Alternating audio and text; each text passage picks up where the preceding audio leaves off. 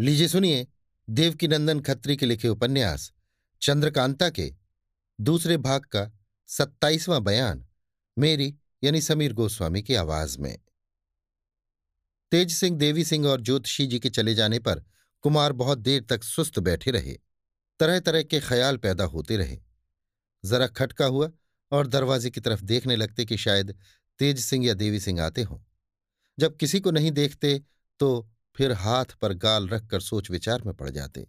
पहर भर दिन बाकी रह गया, पर तीनों अयारों में से कोई भी लौटकर न आया। कुमार की तबीयत और भी घबराई। बैठा न गया। डेरे के बाहर निकले। कुमार को डेरे के बाहर होते देख बहुत से मुलाजिम सामने आ खड़े हुए।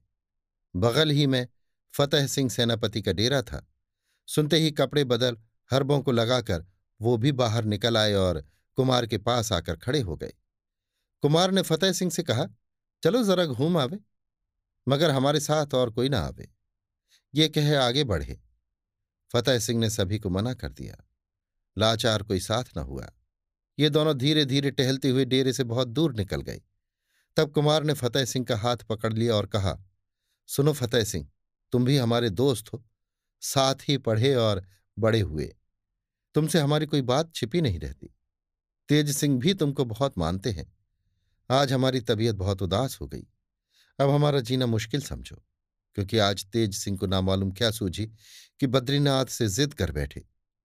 हाथ में फंसे हुए चोर को छोड़ दिया। न जाने अब क्या होता है। किताब हाथ लगे या ना लगे तिलिस में टूटे या ना टूटे।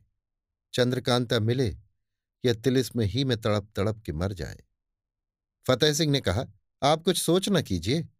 तेज सिंह ऐसे बेवकूफ़ नहीं है। उन्होंने जिद किया, सो अच्छा ही किया।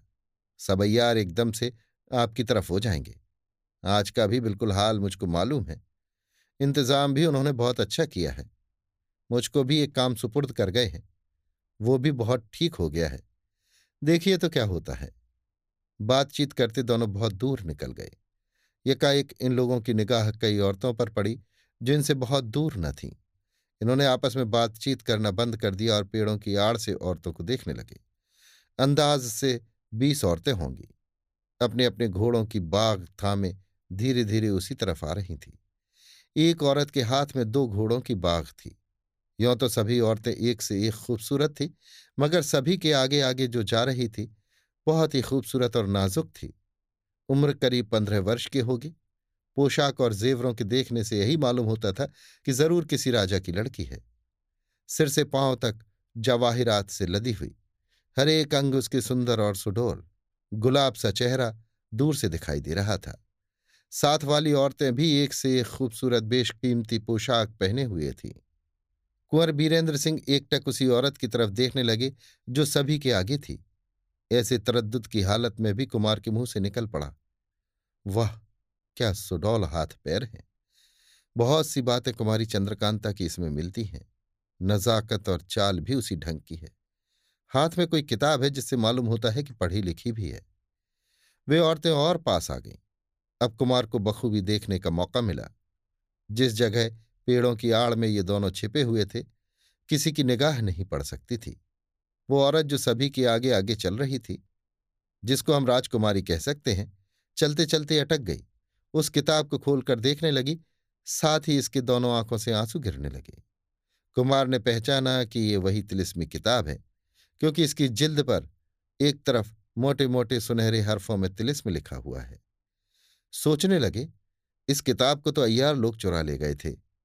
तेज सिंह इसकी खोज में गए हैं। इसके हाथ ये किताब क्यों कर लगी? ये कौन है और किताब देखकर रोती क्यों है?